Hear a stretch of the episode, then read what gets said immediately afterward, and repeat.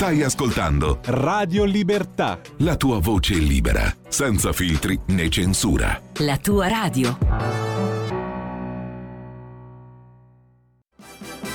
Va ora in onda Pop Economia.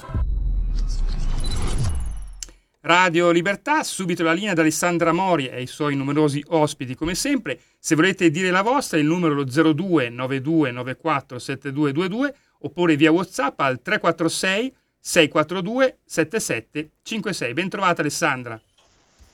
Grazie della linea e aggiungo che potete accendere la TV al canale 252 del Digitale Terrestre e guardarci, oppure semplicemente andare su radiolibertà.net, sul canale YouTube, sulla pagina Facebook o anche su Via Economy TV che sta condividendo in questo preciso momento la diretta. Eh sì, perché quando tira il vento, il vento spazza via da tutte le nubi e soffia un vento di destra in questo momento, così eh, sembra e così è, è la realtà. E mh, naturalmente mi sto riferendo al ballottaggio, ai ballottaggi delle varie città italiane e mh, alla vittoria netta del centrodestra. 9 capoluoghi su 13, questa è la notizia, alla coalizione di governo. Il PD prende solo Vicenza e perde le, le mh, storiche roccaforti, Siena, dove a vincere è una signora con mio grande piacere, Nicoletta Fabio, e poi c'è il caso di Ventimiglia che si lega al nuovo sindaco di Muro, dico si lega perché qui c'è stata una netta vittoria eh, della Lega, mentre la Premier Giorgia Meloni eh, dice subito molto contenta, via verso ora le riforme per la stabilità e la crescita e la crescita è sempre quella economica, ne parliamo tra pochissimo. Ma oggi è una giornata intensissima perché c'è il presidente Mattarella che sta visitando appunto le zone ehm, colpite dall'alluvione in Emilia Romagna, dalla piccola Modigliana fino a Faenza. E tra pochissimo alle 16.30 un focus proprio dedicato all'Emilia Romagna, alla conta dei danni, alle possibili soluzioni e a quello che può ancora accadere anche a livello, diciamo così, sul fronte eh, economico e sul fronte anche delle soluzioni per quanto riguarda il lavoro e la perdita dei posti di lavoro. Con il presidente della Configuricoltura Emilia Romagna, Marcello Bonvicini, è un importante produttore del eh, settore frutticolo proprio di Faenza. E le sfide però sono sempre quelle e sono sempre, anzi forse molte di più, sono quelle appunto del lavoro, dei salari, del PIL, i salari che non crescono e il PIL che resta piatto. E di questo parliamo come sempre tutti i martedì con il nostro economista di riferimento Marcello Gualtieri. Eccoci professore, ben ritrovato. Buonasera Alessandra, a te e a tutti i nostri radioascoltatori e teleascoltatori tanti tanti temi sul piatto e per quanto riguarda appunto i consumi, l'inflazione, i nostri investimenti, i nostri risparmi, il ruolo delle banche, non potevo che invitare oggi Vincenzo Imperatore, grande esperto del tema, consulente aziendale e saggista che è in tour in questo momento per promuovere, lo abbiamo già fatto qui su Radio Libertà, il suo ultimo lavoro dedicato a un personaggio molto importante, un grande imprenditore, De Laurentiis, il libro infatti si intitola Scuola di De Laurentiis, ma lo rivedremo in coda. Ben ritrovato Vincenzo Imperatore. Buonasera a tutti, grazie Alessandro, un saluto anche al professore. Ed eccoci allora, andiamo subito sui temi dell'economia, eh, guardando Via Economy TV che ha un mare di notizie, tutte dedicate in questa sezione, in questa giornata all'intelligenza artificiale, l'intervista all'intelligenza artificiale, un inedito di Leopardi che solo l'intelligenza artificiale può scoprire e tutte le video news sulla economia, l'economia che verrà e naturalmente il contatore. Eh, cominciamo proprio sempre da lì, professore, dove noi ci lasciamo sempre il martedì e poi ricominciamo il martedì perché leggevo anche questa notizia. Pensi, per gli errori degli ex vertici AGEA e l'AGEA è l'Agenzia per le erogazioni in agricoltura, il debito pubblico, questa zavorra che ci attanaglia, salirà a salirà di 1,5 miliardi a causa dell'agenzia che eroga i fondi UE agli agricoltori e Bruxelles ci chiede di restituire i premi. Diciamo questa è un'altra cosa che non ci voleva. Intanto vediamo a quanto ammonta il debito. Bene, secondo il nostro contatore dell'Istituto Bruno Leoni che troviamo sulla nostra B Economy TV, siamo esattamente a 2.818 miliardi 835 milioni e rotti. Vediamo quanto saremo alla fine della nostra trasmissione. Immagino i soliti 5, 4, 5 milioni di debito in più. Tradotto, professore, questo significa che, traduciamolo sempre, perché altrimenti sembra che noi facciamo la reprimenda sul debito senza nulla aggiungere. Eh, significa che eh, tutta massa di debito potrà essere ripagata solo in un'unica maniera, con le tasse future degli italiani, quindi non solo le nostre, ma quelle dei nostri figli e direi anche quelle dei nostri nipoti visto che il nostro debito pubblico è ben oltre il 140% del PIL, quindi anni, anni di tasse da pagare per, per ritrovarci in questo questa, stato. E, esatto. e, lei diceva proprio giorni fa, anche su Italia Oggi, eh, i salari, questo è il problema, lo sappiamo sempre atavico, ma il PIL è piatto e poi aggiungevo anche qualcosa sul cuneo fiscale. Ci tracci un sintetico ma efficace quadro macroeconomico per capire dove stiamo andando. Beh, Alessandra, eh, questa volta uh, il discorso è un po' uh, più articolato e diventa un po' difficile semplificarlo eccessivamente. Proverò ad essere eh, didascalico. Noi sappiamo tutti che i salari in Italia sono decisamente bassi e dobbiamo capire perché. Nel frattempo sappiamo anche che il costo del lavoro è particolarmente alto e disincentiva le imprese ad investire e dobbiamo capire perché. E sappiamo poi che buona parte delle entrate dello Stato derivano da questo benedetto cuneo fiscale, cioè imposte, tasse e contributi che lavoratori e imprese pagano sui redditi di lavoro autonomo. Sono apparentemente tre aspetti in contrasto totale tra di loro e invece convivono nella nostra realtà. Da un lato salari troppo bassi per i lavoratori, dall'altro costo del lavoro troppo alto per le imprese, dall'altro tasse e contributi al quale lo Stato non può rinunciare. Vediamo perché. Ecco, il problema è molto complesso perché e sono, come dire, bisogna trovare un modo per ehm, una, trovare una sintesi di queste opposte visioni del medesimo fenomeno. Mm. Come è possibile che per i lavoratori il, lavoro, il, il, il salario è troppo basso e per le imprese il costo del lavoro è troppo alto e per lo Stato i contributi e le imposte sono un, uh, un'entrata irrinunciabile. Questa è la complessità. Ora anche che c'è stata la novità sul cuneo fiscale, professore, no? proprio in questo momento, l'innalzamento del cuneo fiscale. Vediamo un po'. Mm. Allora, eh, sempre in sintesi, i salari non crescono, sono sostanzialmente fermi a vent'anni fa. Perché? Le motivazioni sono tantissime, ma ne indico una che le ricomprende tutte. Il nostro PIL nel 2022 è esattamente, il nostro PIL pro capite è esattamente pari al nostro PIL pro capite del 2001, cioè quello di 21 anni fa. Quindi se il PIL pro capite del 2022 è uguale a quello del 2001, è chiaro che anche i salari del 2022 saranno uguali a quelli del 2021, così come i profitti nel loro complesso, così come tutta l'economia del paese nel loro complesso. Quindi primo, la prima cosa da, da, da capire è che eh, i salari bassi sono uno degli aspetti della stagnazione del paese. Dall'altro lato, il lato delle imprese, il costo del lavoro è troppo alto. Ma come è troppo basso? I salari sono troppo bassi e per le imprese è troppo alto? Sì, per le imprese è troppo alto e disincentiva agli investimenti produttivi perché? Perché oltre al salario netto che prende il lavoratore c'è il famoso cuneo fiscale, quindi imposte e contributi che gravano uh, sul, sul costo del lavoro ci sono una serie di appendici che si sono stratificate nel tempo quale, e sui quali adesso non è più possibile fare, eh, tornare indietro. Mi riferisco alla tredicesima mensilità, alla quattordicesima mensilità, alcune volte alla quindicesima, al TFR, alle indennità di cassa, all'indennità di trasferta, all'indennità di rischio, tutta una serie di ehm, strutture che vanno a appesantire il costo del lavoro e sul quale non è pensabile oggi fare poter neanche ipotizzare una marcia indietro. Non tutti i paesi europei si confrontano con una struttura del costo del lavoro con tante, così tante sovrastrutture. Dall'altro lato c'è il cuneo fiscale, cioè imprese e lavoratori pagano imposte e contributi allo Stato. Può lo Stato fare a meno di questi imposte e contributi? No, perché il nostro debito pubblico ci ricorda in maniera inesorabile che non c'è nessuna possibilità per lo Stato di poter ridurre questo cuneo fiscale.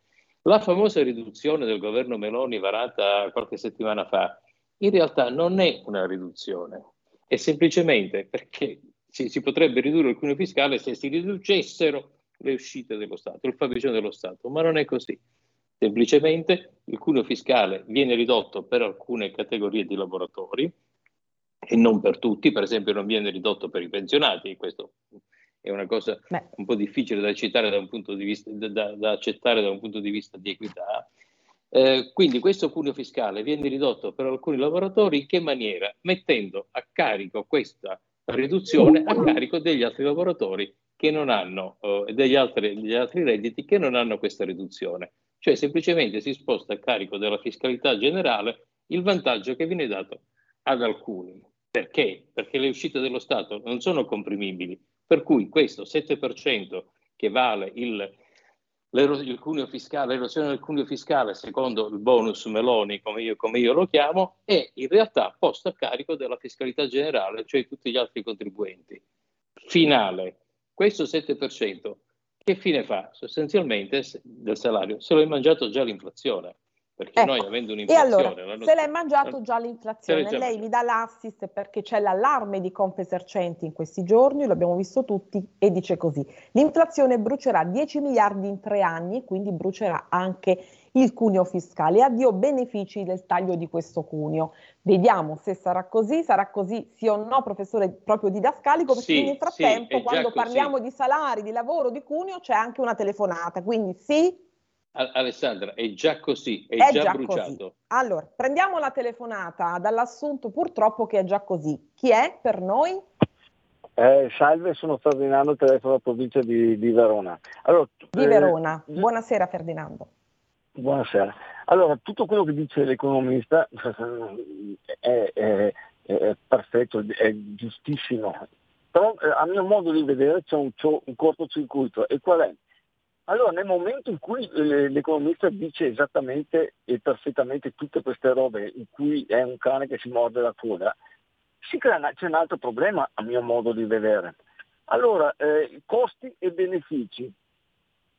Quando ci sono gli imprenditori che per abbassare il costo del lavoro richiedono tanta gente, eh, eh, tanta immigrazione, a noi lo Stato, allora chi guadagna? Guadagnerà l'imprenditore, ma di certo lo Stato aumenterà le spese in strade, strutture, welfare e via dicendo. Allora, eh, eh a, a chi conviene tutto questo gioco? Aumentando l'inflazione perché andiamo a indebitarci, PNR e via, e via dicendo. Se consideriamo che se stiamo dietro a questi mentecati dell'Europa in cui ci hanno, ci hanno fatto percorrere la spendere review, fiscal compact e via dicendo, quando, eh, quando, abbiamo distrutto ospedali e, e, e, e tutti i servizi che, che, prima funzionavano e adesso ci stiamo indebitando per rifarli funzionare, ovvio, eh, c'è un qualcosa che, eh, che, che come, come, ne veniamo fuori? Perché come ne veniamo fuori? Lei dice c'è una contraddizione in termini, lei, lei chiede. Vediamo un po' come possiamo venirne fuori dati i problemi e data la coperta che comunque è corta, quello che si è potuto fare si è fatto. Professore, come ne veniamo vado, fuori? Vado in sintesi. Eh, certo. I salari devono crescere perché mm. così non possono restare. Se non crescono i salari non cresce il PIL. Mm. Il costo del lavoro eh, non può ulteriormente aumentare in queste condizioni. Il cuneo fiscale non è possibile ridurre. Come facciamo a tenere assieme queste tre cose? Molto mh, mm, sinteticamente posso dire che occorre una rivoluzione copernicana nel nostro sistema produttivo, cioè l'Italia può competere soltanto con questa struttura di costi, può competere soltanto in produzioni ad alto valore aggiunto.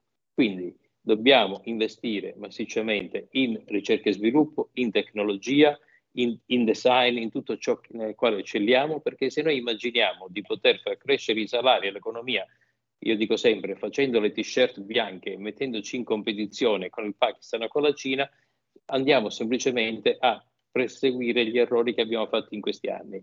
Quindi bisogna affrontare a viso aperto la competizione, essere consapevoli che solo su prodotti, su produzioni ad altissimo valore aggiunto, noi possiamo contestualmente far crescere i salari, far crescere i profitti delle imprese, soddisfare le esigenze del, del, cuneo, del cuneo fiscale, far crescere e quindi far crescere il PIL del paese. Quindi occorrono massicci investimenti in tecnologia, in ricerca e sviluppo, in istruzione, tutte cose che daranno il loro frutto nel corso del tempo, nel corso degli anni, Bene. ma non c'è altra strada. Scusami, ehm, concludo. Vabbè, non vai avanti poi. Prego, professore, concludiamo e poi andiamo eh, all'altro. Eh, ecco, Alessandra, Marcello, abbiamo però un, un altro ascoltatore per voi. E allora lo prendiamo immediatamente perché gli ascoltatori sono preziosissimi. Buonasera, chi è che è con noi? Buonasera, sono Aldo da Brescia, sono un piccolo imprenditore. La mia domanda Aldo è questa, da Brescia, benvenuto. Far, sì, per far funzionare tutto, non è ora di smetterla con l'ipocrisia dell'energia, green, fare l'energia nucleare, essere competitivi con la Francia, non pagare energia 10 volte più degli altri, forse noi imprenditori riusciremo anche a ridurre i costi. E poi una domanda, io non sono un economista, però come ha detto lei, fino al 2001 al 2022 siamo rimasti uguali. Non è che questo euro nella miglioranza ci ha penalizzato un po'? Grazie, attendo risposta. Tutte domande giustissime, legittime. Professore, rispondiamo? Rapidi e efficaci come lei fa sempre? Efficacissimi. L'euro eh, è oggettivamente la nostra unica ancora di salvezza perché se noi non avessimo adottato l'euro, non fossimo entrati nell'euro e non avessimo a supporto di questa moneta l'economia di tutto il, nostro, il, di tutto il continente, di tutta la UE, eh, avremmo già fatto la fine dell'Argentina, dei paesi sudamericani, perché come debitori, come vediamo dal nostro debito pubblico che continua a salire, siamo assolutamente il, lo Stato, il governo italiano, non gli italiani, gli italiani sono dei grandi risparmiatori, dei grandi lavoratori, dei produttori di ricchezza, ma lo Stato italiano inteso come soggetto economico è assolutamente inaffidabile. E quindi la nostra unica ancora di salvezza è l'euro. Devo dire che francamente io capisco molto bene, eh, anche se è impopolare dirlo, i contribuenti tedeschi, per fare un esempio, che loro mettono a disposizione, a garanzia del debito italiano anche le loro tasse. Questa è la realtà. E allora, sfide a viso aperto, Vincenzo, abbiamo detto la zavra dell'inflazione, i salari, le pensioni ehm, che valgono sempre meno in questo momento purtroppo.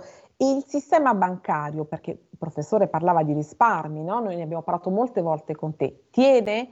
Come sta funzionando il tutto? Che indicazioni tu puoi darci su questo? Sì, Alessandra, nonostante le rassicurazioni delle autorità e soprattutto gli ingannevoli trionfalismi eh, delle banche, soprattutto nostrane, che hanno realizzato davvero tanti extra profitti, soprattutto per effetto dell'aumento di tassi, quindi in termini di margine di intermediazione hanno eh, sistemato davvero il loro bilancio, ci sono ancora delle vulnerabilità eh, nei, negli istituti bancari eh, europei anche in quelli italiani. Quali sono queste vulnerabilità eh, di cui si parla pochissimo? Uh, uno potrebbe essere il pericolo di derivati. No, non, non, stiamo nella situazione del 2008, ma uh, i numeri di Deutsche Bank, per esempio, sono ancora numeri che lasciano, che lasciano riflettere per la, per la, presenza dei derivati nel loro, nel loro, bilancio. Il secondo tema riguarda eh, le cosiddette perdite potenziali eh, derivanti dai titoli di Stato eh, congelati in bilancio, cioè tengo il titolo di Stato in quella parte di bilancio che eh, nota come Health to Maturity, eh, che consente di tenerli co- congelati al costo ammortizzato, cioè la perdita la, la, la, la eh, contabilizzo solo nel momento in cui, in cui vendo. Uh, tra queste, uh, in relazione a questo secondo punto, uh, dobbiamo dire che c'è uno studio di Mediobanca Securities che dice che sia Viper che Popolare di Sondrio sono molto esposte al, al riguardo, uno con il 14% di titoli di Stato rispetto agli attivi e un altro con il 17% degli attivi. Terzo punto da non sottovalutare è uh, la tenuta dei depositi e della, e della uh, liquidità. Il, uh, sempre Mediobanca uh, Securities dice che le banche europee potrebbero sopportare uh, una perdita del 13% dei depositi, cioè il 13% dei depositi potrebbe, uh, potrebbe andare altrove per mantenere un indice che si chiama il uh, liquidity coverage sopra il 100%. I più, concentriamoci sempre sulla, sulla situazione italiana ING Bank o Ing Bank e Deutsche Bank, eh, a queste due banche qua basterebbe il 7% della fuga, 7 o 9% della fuga di depositi per andare in difficoltà. Ecco, questi sono temi, e abbiamo dato anche i nomi del, uh, delle, delle banche, che potrebbero andare incontro nonostante diciamo così, i, i, risultati di facciata che sembrano positivi, potrebbero andare incontro nei, eh, nei prossimi mesi a difficoltà ehm, legate insomma, alla gestione di questi tre asset, derivati, titoli di Stato e tenuta dei depositi. Ecco, do conto di un messaggio di Ferdinando da Verona che ci scrive così: La Grecia aveva il, il 120% di debito dopo la cura europea e ora viaggia intorno al 180%. L'Italia sta seguendo la stessa strada. Auguri. Ecco, professore, il commento amaro di Ferdinando ehm, da Verona. E mentre tu parlavi Vincenzo, Giulio Cesare rapidamente, ormai non, davvero fortissimo, ormai il nostro regista ha messo su la cover tua, del tuo ultimo lavoro a scuola da De Laurentiis. Eccolo qui, noi lo riproponiamo perché eh, ti vedo ovunque, ormai su tutti insomma, i tv, radio, tutti i media, questo libro sta andando fortissimo perché tu hai un po' preconizzato quello che sarebbe accaduto, poi l'abbiamo anticipato prima della grande vittoria dello scudetto. Come viaggia questo libro? La scuola di De Laurentiis funziona? Ha Il funzionato e sta bene. funzionando? Il libro viaggia bene, la squadra di Laurentiis andava bene già prima del, dello scudetto, lo scudetto è, stato solo la, la, la, è stata solo la ciliegina sulla, sulla, sulla, torta, ma il libro va bene secondo me perché ehm, il tifoso oggi ehm, legge questo libro eh, perché vorrebbe vedere il calcio in una maniera diversa rispetto a come lo ha interpretato secondo gli schemi classici, no? la squadra si ama, non si discute. Ehm, Mentre oggi eh, il calcio, che è un business di dimensioni planetarie, tra le prime dieci aziende al mondo per giro di, di affari, Uh, inizia a interessare il pubblico dei tifosi anche su aspetti come le plusvalenze, il play, il play Ecco, ma scusami se ti interrompo, il tuo libro è letto dai tifosi, perché un tifoso dovrebbe leggere il tuo libro? Tanto comunque tifano a prescindere, il Napoli si sa, è una questione di cuore perché a lui iniziano a interessare le, le, questioni relative alle plusvalenze, al fair play finanziario, agli aumenti di capitale, agli squilibri di, uh, di, di, di bilancio. Quindi uh, ci siamo posti, mi sono posto il, uh, la domanda, ma se il tifoso provasse a ripercorrere le tappe della gestione, in questo caso abbiamo preso il Napoli, del Napoli di Aurelio De Laurentiis, se indossasse solo per un giorno e per specifiche situazioni la, diciamo così, la maglia da, da presidente e um, rischiasse i propri risparmi,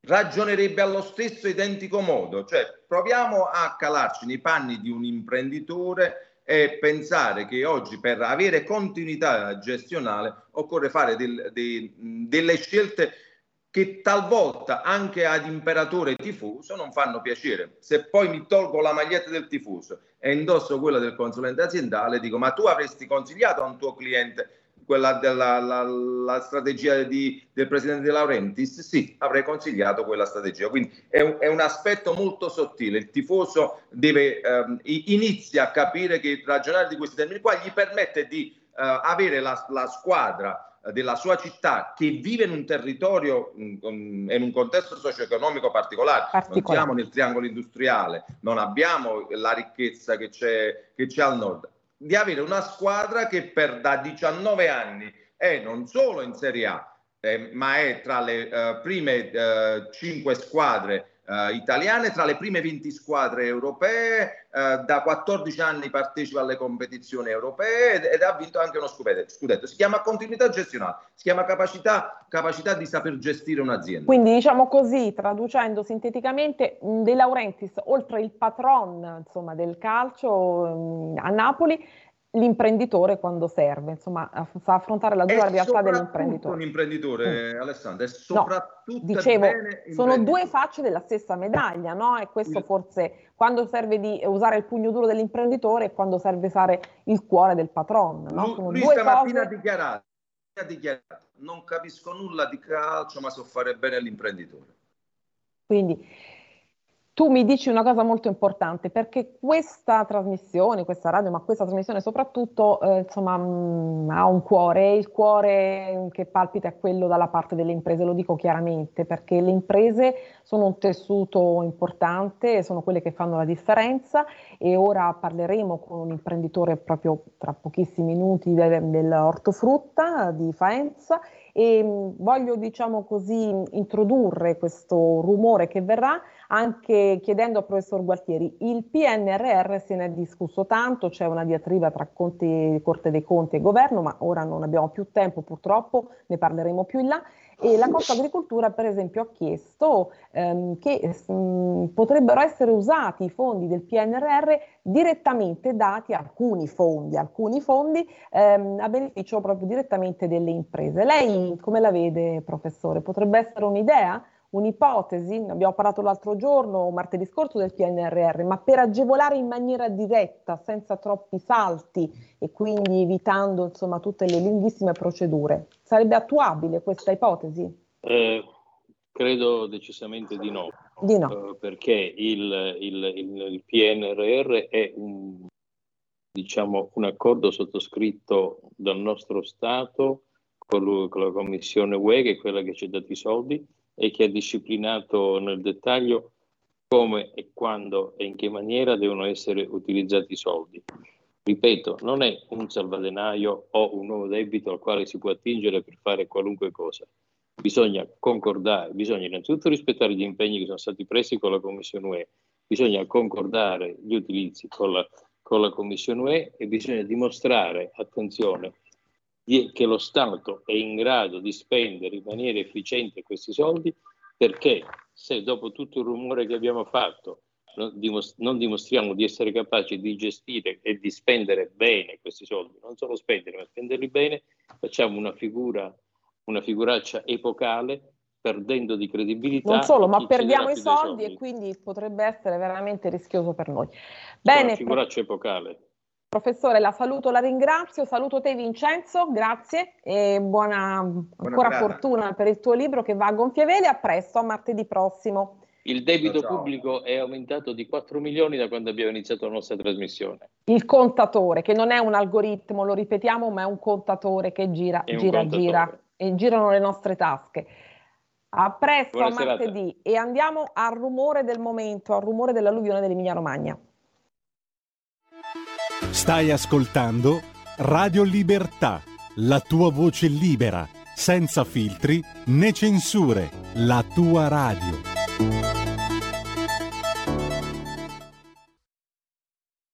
Da oggi finisce il periodo di trasmissioni sperimentali a colori e inizia quello delle trasmissioni regolari, come deciso dal Ministero delle Poste e Telecomunicazioni. Cambia il giorno, cambia l'orario per la nostra Gabriella Monti con Mi ritorni in mente ogni mercoledì dalle ore 15 solo su Radio Libertà. Bacini, bacetti, baciotti.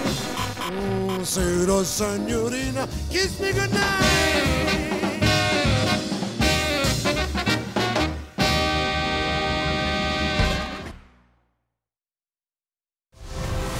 C'è un equilibrio tra tutte le cose. Luce e ombra. Bene e male. Non ci saranno più regole. Il popolo si sta sollevando. Se quell'equilibrio viene turbato, l'universo lo corregge. Ogni sabato, ore 16. Ogni domenica, ore 14. Il grande cinema. Movie Time con Vincent. Il mondo ha di nuovo bisogno di te, della tua magia. L'intrattenimento, l'azione, l'avventura. Movie Time, la magia del cinema. Dentro l'ignoto quella è la destinazione. Radio Libertà, vi aspettiamo. Direi che siamo alla resa dei conti. Stai ascoltando Radio Libertà. La tua voce libera, senza filtri né censura. La tua radio. Va ora in onda rumore Ed eccoci alla seconda parte di Pop Economia, Pop Economia Rumore, ridiamo la linea ad Alessandra Mori. E allora cerchiamo subito di capire cosa sta accadendo in Emilia Romagna. Ci torniamo con i nostri ospiti, ci siamo stati anche martedì scorso, non lasceremo mai questa bellissima regione che ha nel suo DNA delle doti uniche, positività, così sono i romagnoli, laboriosi, coraggiosi, positivi, sempre, sempre con il sole in tasca, che ora hanno eh, l'impresa, l'impresa che devono fare è proprio quella di ripartire, ci stanno provando in tutti i modi. Oggi la visita del presidente Mattarella ai luoghi dell'alluvione, dalla piccola Modigliana a Faenza, molto calore, era molto atteso del Presidente della Repubblica e ecco qui vedo in collegamento finalmente i miei ospiti, ne parliamo con il Presidente della Confagricoltura Emilia Romagna, Marcello Bonvicini. Presidente, spero ci sente e ci veda bene, benvenuto qui. Grazie, buon pomeriggio e grazie dell'invito. Buon pomeriggio. E con eh, Nicola Servadei, che è un importante eh, titolare dell'azienda frutticola omonima Servadei e DNS Società Azienda Agricola appunto a Faenza. Benvenuto Servadei. Forse non ci sente. Aggiustiamo un pochino l'audio se possibile. Intanto ci sente Nicola? Non ci sente. Vediamo un po' che cosa possiamo fare, magari lo chiamiamo al telefono, glielo chiediamo. Allora, Presidente Bonvicini, cominciamo così. Eh, la conta è quella appunto prima dei danni e poi le possibili soluzioni. L'Emilia Romagna è la seconda produttrice di ortofrutta dietro la Puglia e la zona alluvionata copre il 30% della superficie. Che cosa ci può dire? Quali sono le stime della Confagricoltura in questo momento? Ancora parliamo di prime stime. Vediamo un po'. Allora, guardi, noi abbiamo dato mandato alle unioni provinciali interessate ovviamente da questa catastrofe di fare una prima ricognizione dei danni. Quindi noi stiamo raccogliendo i dati in termini di numero di imprese coinvolte e anche in termini di superfici eh, danneggiate. A oggi non abbiamo dei dati certi, ma è ovvio che se voi pensate che il 42% della superficie agricola utilizzata è stato colpito da questi eventi alluvionali vi dà la giusta dimensione. E i danni noi stimiamo per il sole, solo settore eh, agricolo saranno di diversi miliardi, ahimè.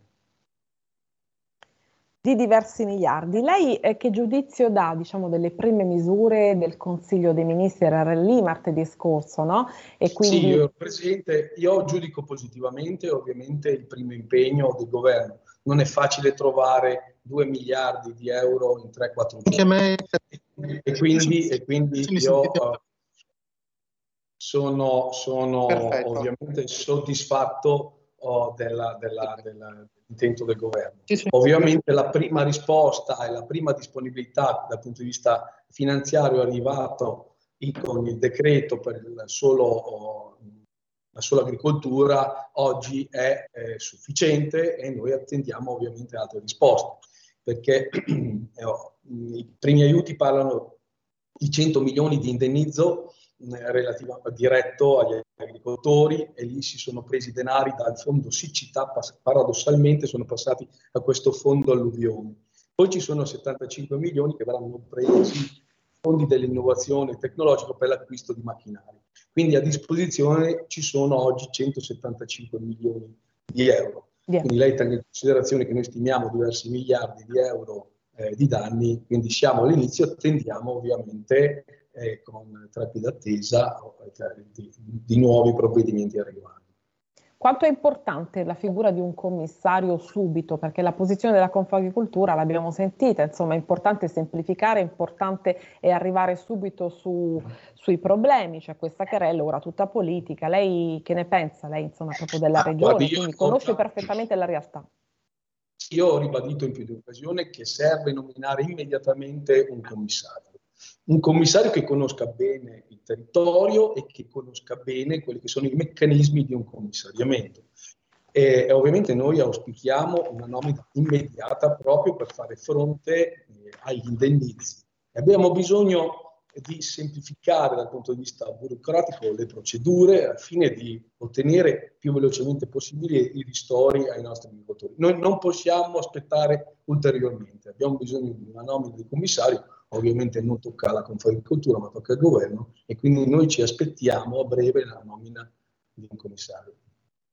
Perfetto, e allora Servadei probabilmente abbiamo messo a punto l'audio, ci sente ora? Sì, sì, la sento, grazie. Ecco, l'ho presentata prima, lei non mi ha sentito, ma insomma dicevo titolare dell'azienda frutticola proprio omonima Servadei e di NS Società Agricola proprio a Faenza, uno dei luoghi molto colpiti dove il presidente Mattarella non so se a questo punto, perché non vedo in questo momento le agenzie, sta incontrando i sindaci, ma insomma oggi è in programma l'incontro con i sindaci. Ecco, lei ci racconti un po' com'è andata, i danni che lei eh, ha subito e mh, mm, perché dicevo appunto in apertura l'Emilia Romagna è la seconda produttrice di ortofrutta dietro la Puglia.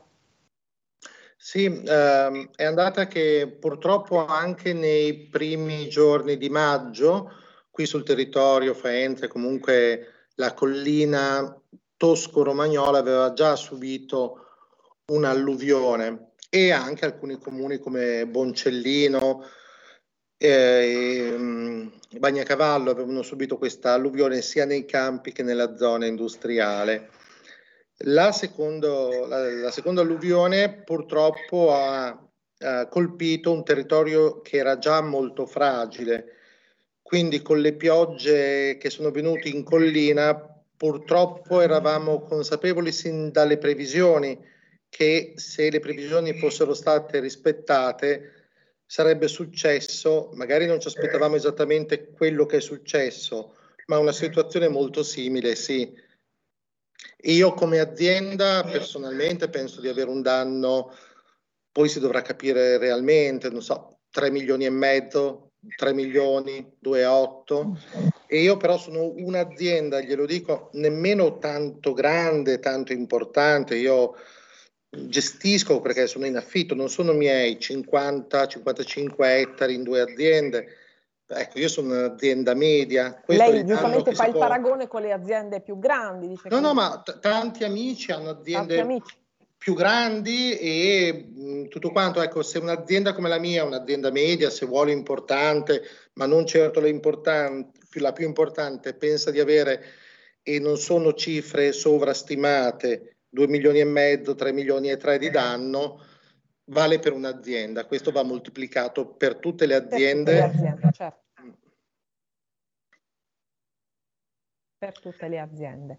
Abbiamo problemi d'audio, no? Servadei? Ci sente? No, no, io la sento, la sento, no, no, eh, Ci chieda sente. pure, sono qui. Ecco, eh, dice, leggevo eh, che mancheranno soprattutto albicocche e nettarine, perché lei mi accennava proprio ieri, il problema è di ripiantare, no? Poi eh, appunto gli alberi da frutta.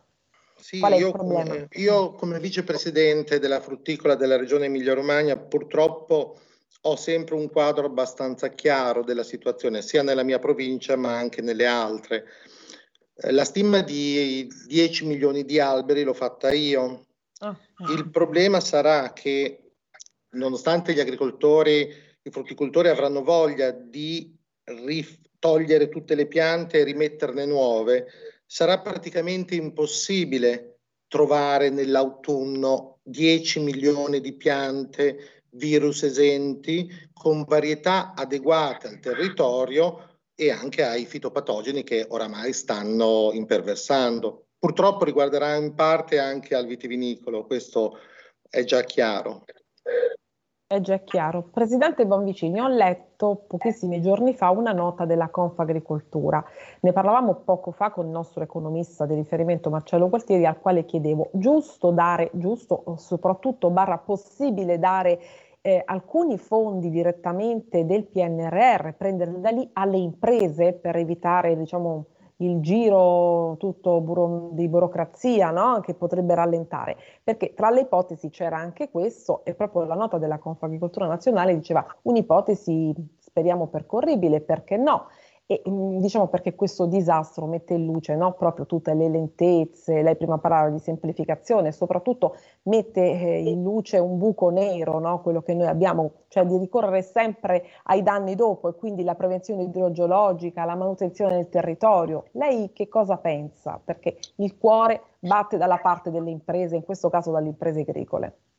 Certamente. Eh, noi abbiamo chiesto una revisione eh, del PNRR proprio a fronte di questa catastrofe. Perché non utilizzare i fondi del PNRR che faremo fatica a utilizzare e in parte dovremo restituire perché non abbiamo progetti pronti, l'Italia non ha progetti pronti e in parte dovremo restituirli, approfittiamone, utilizziamoli, facciamoci dare delle deroghe, eh, cerchiamo di, di, di, di trovare un accordo con l'Unione Europea proprio per utilizzare questi fondi anche perché il territorio che è stato colpito ha bisogno anche di una rivisitazione importante dal punto di vista idraulico. Da ci sono più di 24 fiumi che oggi scaricano a mare e ovviamente questo è stato un problema. Poi c'è bisogno di una manutenzione ordinaria e straordinaria degli alberi dei fiumi che magari col tempo non è stata fatta adeguatamente e anche un monitoraggio degli argini perché hanno bisogno di una concreta manutenzione veloce manutenzione. Questo si può fare con i soldi del PNRR. Però dobbiamo dare una risposta e un indennizzo completo ai nostri agricoltori del 100% degli impianti frutticoli, degli impianti orticoli, eh, delle coltivazioni erbacee, delle strutture, degli allevamenti, di tutto quello che hanno perso, perché è imprescindibile. Noi dobbiamo tutelare le imprese perché senza imprese non c'è lavoro e quindi bene i fondi a tutela del lavoro e dei lavoratori a tempo determinato e anche quelli a tempo indeterminato perché ovviamente questi hanno perso il lavoro e vanno tutelati, ma una salvaguardia deve essere fatta alle imprese con forza perché senza imprese non c'è lavoro. ecco, si parla, si parla, leggevo proprio adesso, nelle misure del, C- del CDM, eh, una particolare attenzione è stata riservata all'agricoltura e ai 40.000 addetti del settore. Poi c'è la questione dei ristori no? e gli aiuti agli autonomi. Lei insomma, è emiliano, quindi lo sa molto bene, la stagione turistica forse per motivi meteorologici e forse anche un po' per fortuna non è ancora partita, ma il turismo, insomma, in Emilia Romagna è il fiore all'occhiello. Eh, come vede questo aspetto? Certo, no, ma certamente è importante, ogni misura per salvaguardia di qualsiasi posto di lavoro è sempre importante, ma le imprese generano lavoro. Lei pensi che ovviamente eh, in quel territorio si genera oltre il 50% delle giornate lavoro espresse in agricoltura. Abbiamo tantissime persone che lavorano nel nostro settore e vanno salvaguardate, però vanno salvaguardate le imprese. Le imprese oggi rischiano di chiudere di chiudere se non avranno degli, degli indennizi diretti. Hanno nel mese di maggio, ormai la, la, la campagna, tra virgolette, è già conclusa in termini di costi di gestione. Quindi hanno affrontato tutti i costi di gestione le, le, imprese e nel mese di giugno, luglio, agosto e settembre dovevano raccogliere i propri prodotti, quindi avevano i ricavi e oggi non avranno più i ricavi e avranno solo i costi da sostenere. Quindi queste imprese sono in enorme difficoltà e se non le aiutiamo direttamente e velocemente con delle procedure semplici, avremo delle difficoltà di sopravvivenza delle nostre imprese. Eh no, mi rischiamo di non arrivare in tempo. Servadei, lei come la vede?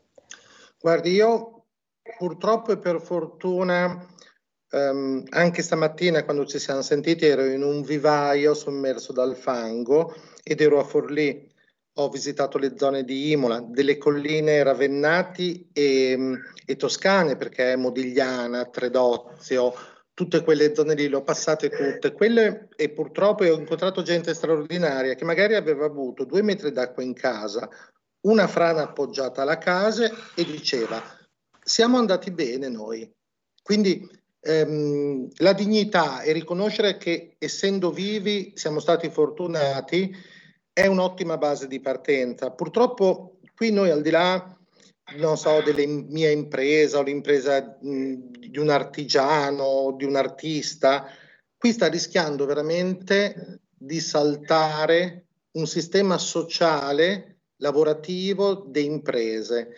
Purtroppo la zona colpita è enorme e in tutti questi posti non ci sono magari più le strade per arrivare, le imprese ci sono, ma sono ricoperte di fango, quindi hanno bisogno anche di mezzi tecnologici, trattori, eh, bobcat, per togliere migliaia di metri cubi di fango all'interno di un'azienda. È una cosa veramente particolare da spiegare. Noi qui siamo romagnoli, quindi non abbiamo problemi, lo facciamo, però ecco, il rischio maggiore che c'è è che tutti quei presidi, quei piccoli comuni, quei piccoli paesini della collina, non avendo più risposte, magari non avendo più la strada, abbandonino quei territori. E la nostra sicurezza in pianura è solo se la, la collina viene mantenuta bene, non come si è fatto negli ultimi oggettivamente 25 anni, dove agli agricoltori è stato impedito di mh, a fare manutenzione nei torrenti, in tutte queste cose qui, il rischio era, anzi non il rischio, la certezza era una, un processo penale, dopodiché magari doveva farlo lo Stato, ma lo Stato non l'ha fatto e purtroppo l'ultima volta è stata veramente a tanta acqua e quindi era impossibile che non accadesse. Era molto possibile che accadesse con danni inferiori. E, e, proprio questo è il problema della manutenzione delle opere, della messa in sicurezza preventiva che non c'è stata, ma che ora dovrà esserci per tamponare, no? Assolutamente sì, dobbiamo tutta la politica io, mh, vale per tutti, eh, non parlo da una parte o dall'altra. Per tutti, qui non si il fanno... Terri- esatto, no, il territorio collinare, che sono aziende che oggettivamente hanno, se fanno qualcosa sul territorio, sono i primi che lo fanno a tutela del territorio, perché sanno che se non lo fanno loro non entreranno più in azienda, perché uno smottamento, una frana. Ecco, io direi che adesso si è visto il risultato eh, di una politica in generale miope che voleva fare tutto lei ma non aveva la forza non si è appoggiato a chi aveva almeno le capacità. Poi magari va spiegato che va fatto in una determinata maniera, però purtroppo noi non possiamo non fare, altrimenti ogni tanto arrivano questi conti che sono devastanti, ma ribadisco, sono devastanti per le aziende agricole, ma sono devastanti per un tessuto sociale grande tre province. Voglio ringraziare in proposito del, del turisti del mare. Questo qui è stato un bellissimo weekend. Tutti hanno taciuto, non hanno spinto perché venissero, se non domenica sera, perché era molto importante mantenere la viabilità libera. Le autostrade non potevano essere intasate, intasate dai turisti e soprattutto le vie secondarie, perché i nostri turisti sono quelli che vengono sempre.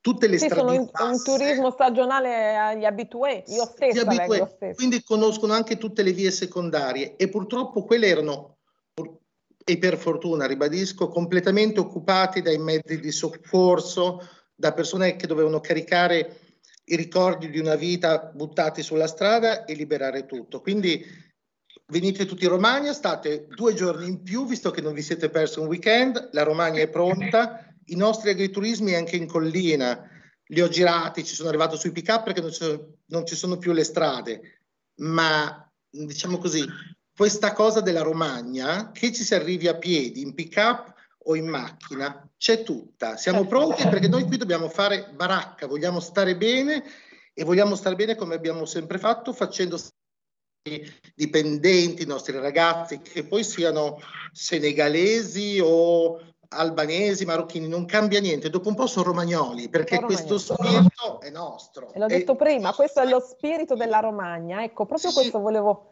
Volevo chiedere al Presidente Bonvicini, è, ehm, a livello di agriturismi, mh, mm, insomma, è pronta la Romagna in questo senso? Quanto ci vorrà per rimettere davvero a posto per cui eh, l'agriturismo può essere no, volano di turismo in questo momento? Beh, innanzitutto voglio sottolineare che Agriturist, che è ovviamente l'associazione... La struttura, certo che si occupa degli agriturismi, farà una serie di iniziative di cene solidali per raccogliere i denari per sostenere ovviamente. E noi le diremo tutte in radio, lei se ce le, attraverso la Confagricoltura le elencheremo tutte, per, eh, può essere grazie. un grande aiuto. Come anche la nostra Confagricoltura, quindi la federazione regionale, ha eh, aperto un conto dedicato per la raccolta dei fondi, per sostienere direttamente... Ecco, Presidente, se lei lo vuole dire, questo conto lo vuole far vedere in qualche modo, noi lo mandiamo in radiovisione.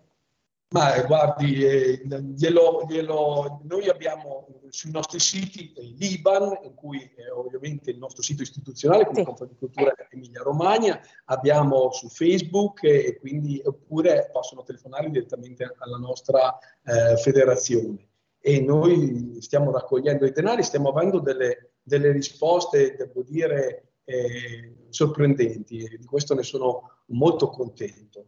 Eh, volevo salutare l'amico anche Servadei che, che ovviamente eh, vedo che lo spirito romagnolo in lui è inossidabile. È, è vivo e sono, ne sono molto contento. Noi come ovviamente organizzazioni ci impegneremo al massimo affinché i nostri agricoltori abbiano i nostri eh, frutticoltori eh, abbiano giusti ristori, anche perché volevo ricordare che noi veniamo da 4 5 anni distruttivi per il nostro settore. Abbiamo avuto nella frutticoltura in particolare gelate, abbiamo avuto delle grandinate, abbiamo sofferto la siccità, quindi il settore in particolare, la frutticoltura, era già messo in crisi da una serie di eventi importanti. E questo ha aggravato ulteriormente tutto. Quindi noi aspett- ci aspettiamo che le istituzioni ci diano delle risposte dirette e veloci perché dobbiamo salvaguardare un patrimonio unico in tutta Italia e anche in Europa di produzione frutticola in cui l'Italia ha un fiore all'occhiello. Servadei che ne dice? E poi chiudiamo. Ma io ho la fortuna che poi Bonvicini non lo vedo solo in videoconferenze, quando non lo vedo lo sento, quindi sa benissimo la nostra realtà, io so benissimo la sua tenacia e è proprio l'esempio, lui è l'Emilia, io sono la Romagna, cioè non ci si ferma, quando si voleva una macchina si è fatta una Ferrari, quando la Ferrari non andava bene si è fatta una Lamborghini noi portiamo turisti sull'Adriatico nelle nostre coste, quindi Emilia più Romagna è questo. Quando uno ha un sogno e pensa che è impossibile, sa, tutti noi sappiamo che solo che è un problema mentale, perché ogni sogno in questa terra si può realizzare. Ecco, Presidente Bonvicini, che cosa vuole dire da questa radio ai suoi imprenditori agricoli, a tutti gli agricoltori e a tutte le persone coinvolte del settore primario, che è quello che fa la differenza poi in Italia? Ma noi siamo la, vicini come federazione dell'Emilia Romagna, siamo vicini anche con la Confederazione e quindi eh, terremo monitorato perché eh, non vogliamo che spenti i riflettori sulla prima emergenza tardino a arrivare i giusti adempimenti per eh, ristorare le nostre aziende. Quindi faremo di tutto per aiutare i nostri agricoltori, ci impegneremo al massimo attraverso ovviamente le istituzioni regionali, portando le istanze dei territori e poi attraverso anche la Confederazione a livello nazionale con il governo.